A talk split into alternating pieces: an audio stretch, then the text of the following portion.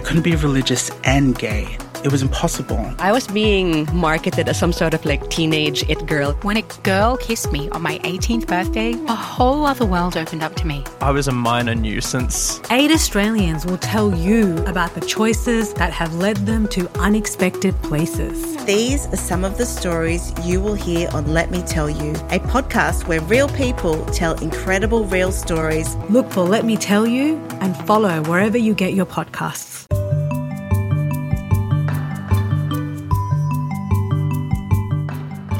You are listening to Chinese Ish, an SBS podcast about young Chinese Australians for young Chinese Australians. My name is Wing. I'm a journalist and former Chinese international student. I'm recording from Gadigal country. I'm Mark. I'm a fresh out of uni graduate and a young Chinese Australian. I'm recording from Wurundjeri country. In each episode, we will explore a theme that reflects the daily life of a young Chinese person living in today's Australia. And in this episode, we'll be discussing the infamous, widely asked question, Where are you from? and the different meanings it can have for people. So, Wing, do you remember the last time you got asked, Where are you from? It was from a Uber driver. He recognized my Cantonese accent and asked, Where are you from? So I told him that I was from Macau. And then we had this conversation about where Macau was, what was the good food in Macau, and also the famous casinos. I quite enjoy being asked this question as a conversation starter. And I also love to talk about my own culture and where I'm from. How about you, Mark? That's interesting. That doesn't sound like it was the worst experience. But to answer your question, I don't know if I actually remember the last time I was asked this question, or in fact, like any time I've ever been asked that question. Well, that's quite unusual. Yeah. And when my friends complain about it, it's always a little bit funny. As much as I empathize with it, I can't quite relate, so I kind of just sit there and nod. What would you say if someone asked you this? I feel like it really depends on context. I guess the most generic response is that I'm from Melbourne. But if you're asking where I'm really from, I'd have to say like Shanghai, because that's where I was born. And even though I don't remember the place, because I came here when I was four, that's technically where I come from, right? It's interesting how you answer the question first with where you felt you were from, but ended up offering a different answer for where you are really from. And that's exactly what we're unpacking on this episode of Chinese Ish. Why do people ask where you're from? And what happens if you can't give them the answer they want? Why does context matter when it comes to asking where are you from? Where in fact do Chinese Australians come from? And is where you come from necessarily linked to how you identify?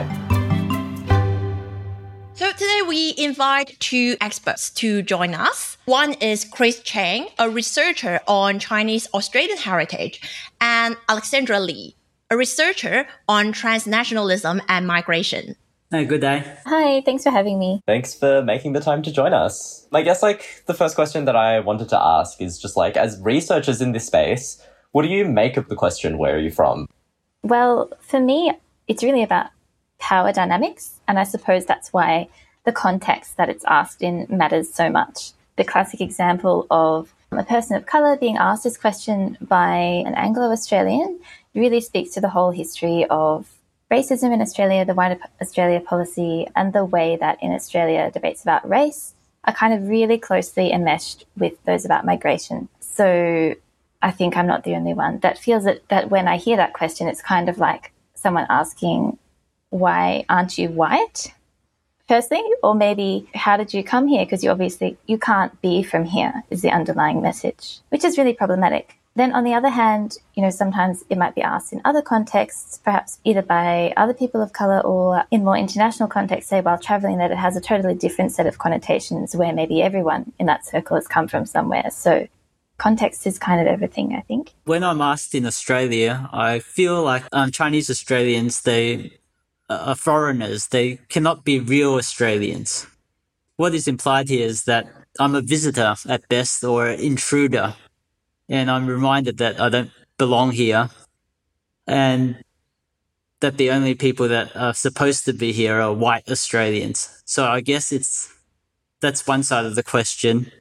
And on the other hand, it's also a conversation starter about a journey into one's own migration history and that of the migration history of the country, which is Australia.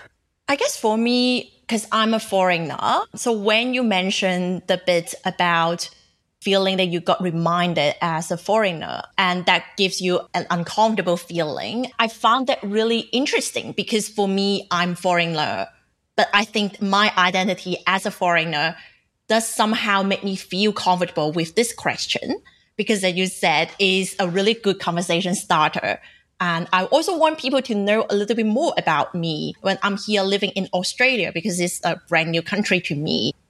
How would you guys answer the questions since you have these feelings? Alex, would you like to start? Being asked in what I would probably call a racist context is to kind of give my answer and then immediately flip the question and ask them where they're from to kind of try to challenge a bit of what's going on there.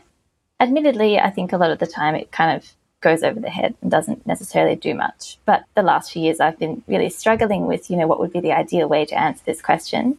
I don't have the ideal way, but that's kind of one option that I have come up with. But as for what I actually say of myself, I'm from Ballarat, which is in regional Victoria. I was born there. I lived in one house until I was five and then another house until I was 18. So it was like pretty solidly settled childhood, which is why it probably annoys me a bit being asked that question.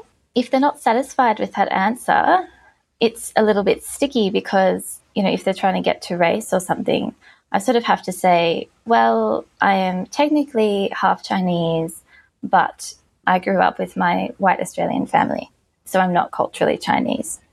I don't like to explain it that way because it sort of presents almost in a deficit framing. That's not how I see myself. For me, I identify the way I do because it's all about my family and, and they're amazing. And they're not Chinese, so that's why I don't identify as Chinese but it's a bit awkward because you kind of have to get into a little family history with dynamics, and then the person feels quite awkward sometimes for asking that. But you know, that's on them. Alex, I would like to ask you this question because Ballarat is not just a simple regional town. It's also a town known for the Chinese Australian history because of the gold rush. And Ballarat has Sovereign Hill, which is a famous tourist attraction specifically for those who come from China because they want to learn about the Chinese history in Australia. Since you feel that Ballarat is a really Aussie town, what is it feeling like growing up there? That's an interesting question. Well, to clarify, I should say it is getting more diverse and it's actually surprisingly progressive. In terms of multiculturalism, but also things like queer friendly sort of initiatives that are popping up around the place, so it's not necessarily what you'd expect when you think of a traditional regional town, but it does have some of the small town mindset of kind of like who is a local and who's not. The idea that a local is someone who's like family has been in the school for like five, six, seven generations, and that even if you were born there and lived there your whole life, you're not necessarily going to be a local in the sense that someone whose family is from there would be. Because my mum just moved there before um, she had me and my sister. So, in Ballarat terms, that's quite recent. Yeah, with the Chinese Australian history, it is really funny because even though I don't actually identify as Chinese culturally, I probably have grown up with more awareness of Chinese Australian history um, than most people who do. As um, you've said, it is one of the gold mining towns from the 1850s, so we learnt all about the goldfields in school. And relatively significant part of that was learning about the Chinese miners who came during the gold rush and some of the kind of racist policies that were put in place, although they didn't call it, they didn't, you know, use the race word in school, but, you know, it was clear they were discriminatory. In that sense, I guess I do have some connection to Chinese Australian history through my connection to Ballarat. I also, a little bit coincidentally, became part of a Chinese lion dancing team there you know, the lions who perform at Chinese New Year and things like that. So we performed at Sovereign Hill because that was the only Chinese temple in Ballarat every Chinese New Year for several years. So it's a bit hard not to feel some sort of connection to the history there. Even though, as I said, I don't really identify as Chinese and, well, none of my family was actually in Ballarat during the gold rush. Since I've moved to Melbourne, I'm much more comfortable saying that I'm living in Melbourne because I feel like Melbourne is somewhere where I feel more like I belong feels more like my city. I am from Ballarat, and it is kind of my city in the sense that I have people who are very important to me who live there and, you know, places that are familiar, but doesn't really represent me like the city itself or the town rather, just because it is, you know, quite regional and quite white and not necessarily where you would find many PhD students in social sciences looking at race. Yeah, that's more of a Melbourne thing. I think it's really interesting to hear how like being exposed to something can help you learn a bit more about yourself in terms of like who you are, what your identity is, and maybe even like a little bit of like what your identity like isn't, right? You can be exposed to something and be like, that's not actually how I feel. But I guess one thing that I noticed is that like all of our connections to China are actually like fairly recent in terms of like our family were part of that like first generation of migrants. So when we get asked stuff like, where are you from? It's kind of easy to feel like you're sort of straddling the fence between like, are you from, you know, this place or that? But I'm just thinking that like the history of Chinese migration to Australia goes back a really long time, right? As we talked about, like Ballarat being a center for Chinese migration ever since the gold rush. So imagine the question must be different for someone if they are now like several generations into that migration journey. But just for a bit of context, I guess I might ask Chris this question because I know this was something you studied. Can you tell us a bit more about the history of Chinese Australian migration since the gold rush? Like, where have Chinese people come from? Most of the people that came to Australia during the gold rush were from southern China, Guangdong province, and they were mainly Cantonese speakers. Before that, there were Chinese in Australia, and there were mainly shepherds from Amoy or Harmoy. But the numbers had dropped after the White Australia policy, and then it was not until the Colombo Plan um, in the 1950s and 60s that Chinese from Southeast Asia started coming in to Australia to study. These people were originally of Hokkien, Chiujiao, or Hakka origins. And then after the White Australia policy ended in the 1970s, we see Hong Kong and Taiwanese migrants coming with their families in the 80s and 90s. Then after the 1990s, particularly um, the Tiananmen incident, we have um, more students and their families from mainland China um, staying in Australia, coming and staying in Australia. So what started off being a migration from southern China, Guangdong, Fujian, has expanded to cover all of China. You mentioned the White Australia policy and also all these waves of migration from China or from the Greater China to Australia. And it makes me wonder this question because earlier we kind of talked about how the shift or the feeling of our individual identity, and then we kind of talk about the collective as well. Does government policy or migration policy play a role in this sort of switching? I think it also also depends on the orientation of the person as well. The early Chinese who came to Australia, like many of them that came for gold, their plan was to come here to work, become rich, then retire in China. So they didn't consider themselves uh, Australians at the time. But some families stayed on um, during the White Australia policy and they did their best to assimilate. And to do so, many deliberately hid their Chinese identity, throw away photos or uh, any records of being Chinese because of institutional racism. The attitude started to change in the 1970s with multicultural policies. People who grew up in the 1980s, like Ben Law, who wrote The Family Law memoir that became a um, TV drama, are among the things that helped change people's attitudes. Now there's a greater acceptance for um, multi ethnic people to be both Chinese and Australian and to celebrate the fact that they can have a foot in both worlds. I guess like the different motivations of like the Chinese community, but also like the Australian mainstream community or whatever, in terms of like, on the one hand, there's the whole like how the Australian government, for example, approaches migration policy and like how welcome they make Chinese Australians feel versus like how Chinese Australians kind of respond to that and identify. I might throw this question to Alex. Where do you see yourself in this, if at all? As I've mentioned, I do feel somewhat connected to like, I guess more so the old Chinese Australian history because, you know, being from Ballarat and connected to that history in the goldfields. But I really doesn't seem like it's that connected to like young Chinese Australians or even young Asian Australians, really. This could just be related to my narrower experience of Ballarat. As I said, I don't identify really as, as culturally Chinese.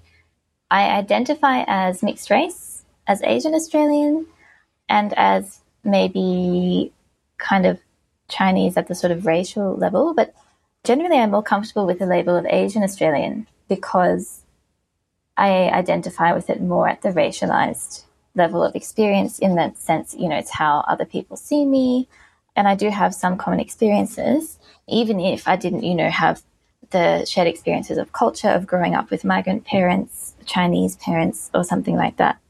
Also, because of my study, though, like I do still feel quite connected to, if not Chinese Australians, maybe to Asian Australians and that sort of narrative in Australia.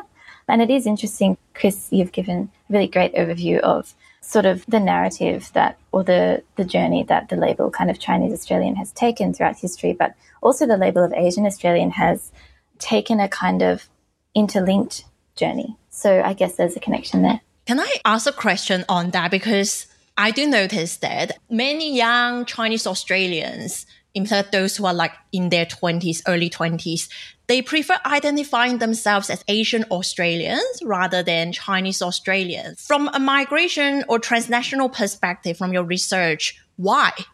I guess I'm coming at this more from an academic than personal experience. I think to me, I see a lot of the kind of globalization of race talk, which is related to, you know, using Asian Australian to connect with more of this idea of an Asian diaspora or just the idea of diaspora in general the way that the Black Lives Matter movement has been taken up in Australia from the US and sort of all around the world, you can kind of use that to see how Asian American movement around awareness around diversity and kind of advocacy has sort of some of those ideas have been picked up in the Australian discourse of, of Asian Australian.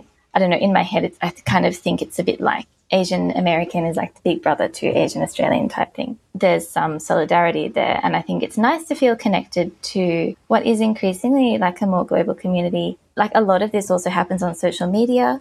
So again, that's more, and you know, even pop culture is increasingly global as well. So yes, there's people like Ben Law in Australia, but you know, movies like Crazy Rich Asians come out, and that's a thing in Australia as well as the US as well as the UK. So I would put it down largely to that.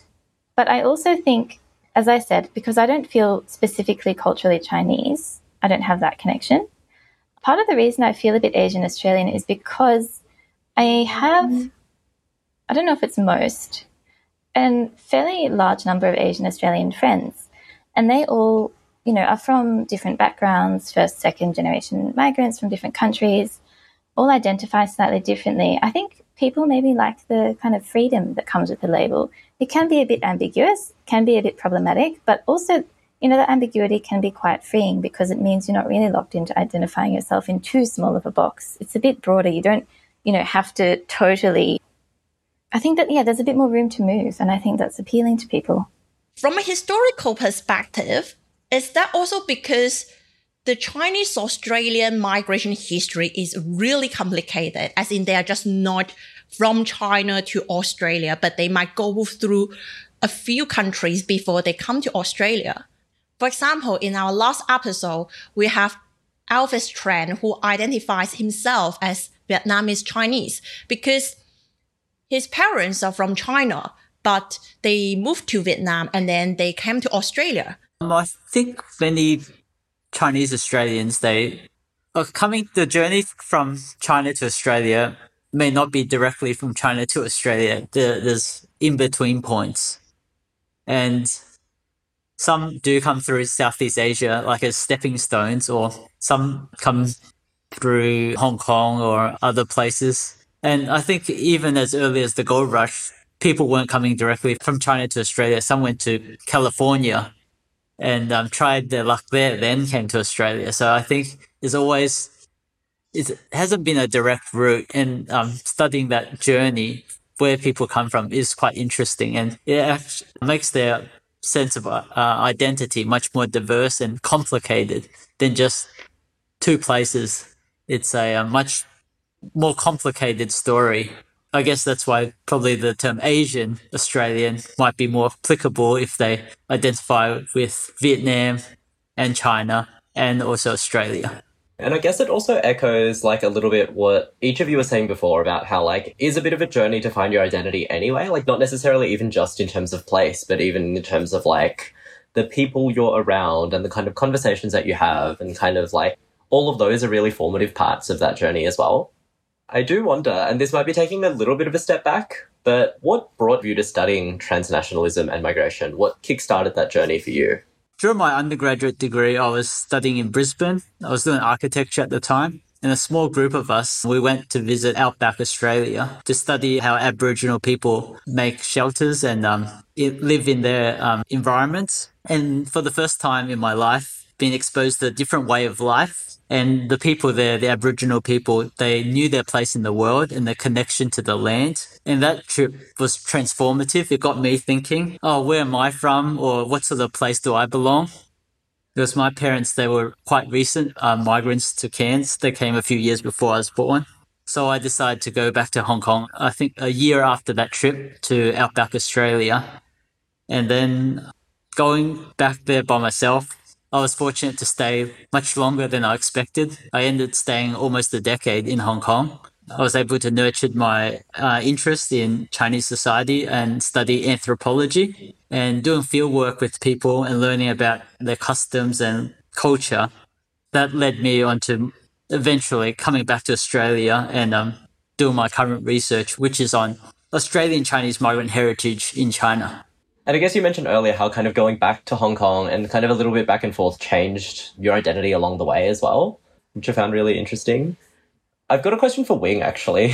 I know because like you've been in Australia for seven years and you've probably like been back to Macau a couple of times since. Do you feel like you have similar experiences to Chris in terms of like every time you go back you feel like a little bit more Australian or like you feel more Asian when you're here? What's your relationship with that? Oh, yes, I do feel that I'm completely an Australian. my parents do say that like oh your mindset is becomes really different. The way you speak is really different. Why you pronounce the a in that way? I said i don't know. I just pronounce it in that way. Because back home we learn the british accent or the us accent. But yeah i do feel that like when i went back home visiting macau or visiting friends in mainland china i do feel I became more Australian. But it's also strange that every time when I come back to Australia after these all China trips, I just feel that ah, I become more Chinese than last time when I was here. It's a really weird feeling, and I can't describe why I would feel that. It probably is because of the food, probably because I have spoken Chinese with my friends and family throughout the whole break. And when I switched the language, I didn't feel really comfortable in general, it's a really interesting experience to me. And I also want to ask Alex this question. So, have you ever been to China? And if you have, what is like the experience for you? So, I have been. I was 15 and I went with my mum and my sister. My mum has a relationship with China in her own right. In her own right, yeah. So she's kind of Anglo Australian. Her family's been here for a few it's like three or four. And so my dad is the Chinese one, but as I mentioned, he's not part of my family. So yeah, the three of us went for quite a long time. And I guess part of that was sort of about learning about mum's experience. We went back to Xi'an, where she lived for 18 months teaching English as an additional language. And she was, I think her connection is quite strong because it was a very important part of her life. And also, she was there in 88 and 89, so during Tiananmen Square. So, yeah, that was very significant to her. As for me, I guess it was sort of about learning about my mom, was learning about, you know, those stories that she always talked about. It wasn't the experience of going back as a Chinese person. It was kind of like as as an outsider, as, you know, kind of anyone else except that my family does have a bit of a connection through my mum. And I was talking to my sister about this just before, actually, and she said something that I kind of agree with. It was also kind of like mm, growing up, people would assume that we were Chinese. And then we would sort of have to say, like, no, no, we're actually not, which can be quite hard because these ideas are quite ingrained in, in people's minds. They would assume that I would feel Chinese, I must have some affinity with Chinese culture, or even speak Chinese, even after I just said I didn't grow up with my dad. Like, I don't know, do they think that language is just like a package deal with race or something. Not quite sure what's going on there. So I think it was also partly about just checking that we didn't actually have a connection with it. So that way, when I told people that I, I wasn't Chinese or that I was Australian, that I actually had some experience to draw on. Because before I I mean, I thought that I wasn't, but it's a bit hard to say for sure if you haven't been.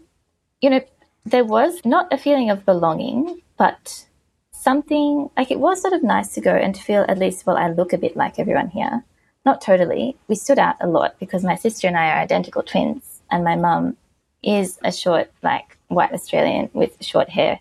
Yet we certainly didn't fit in, but maybe Meg and I did a little bit more than my mum, which was kind of a weird role reversal from Ballarat. I really relate with that because I feel like every time I go back to China as well, it's kind of like, oh, I certainly don't like look like I don't belong. Like I look pretty Chinese. I might not dress pretty Chinese, but like I, you know, look Asian for the most part. But I think it's also like as soon as I open my mouth to talk to people, it's very, very obvious that I am not from here. And I feel like a little bit out of place in that way as well. So I guess I feel like my connection to China is also like a little bit tenuous, and every time I go, it's a little bit like, oh, it's not like I am super, super Chinese or anything.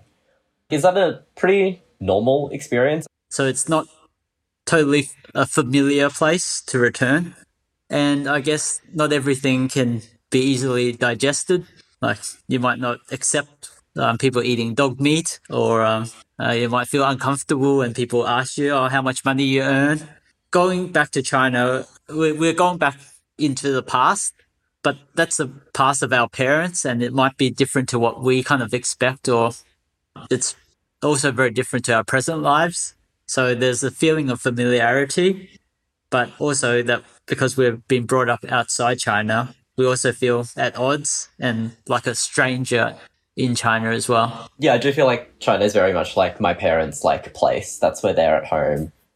Definitely see like a big transformation, especially my mum, because she doesn't speak English as fluently as like my dad or like me and my brother as well. So like in Australia, her like way of life is very, I guess, limited by that. Whereas in China, she's like very much like the matriarch and super, super like just doing everything.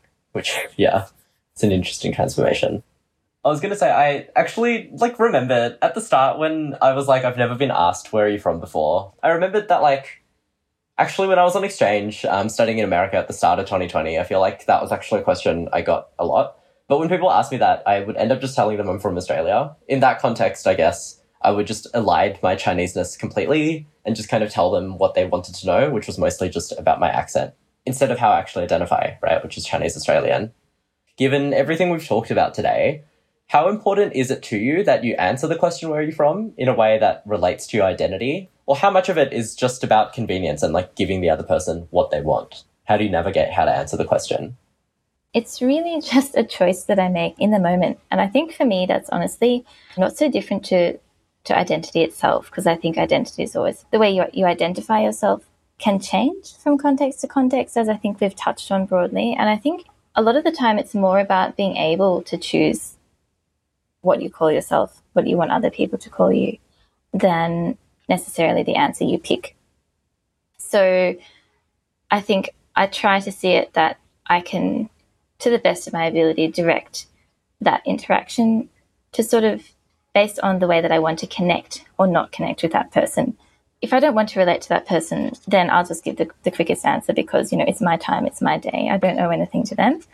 I think if it's someone who maybe wants to connect with me because they might feel like maybe we're both from elsewhere, then, you know, maybe that's worth investing a bit more time.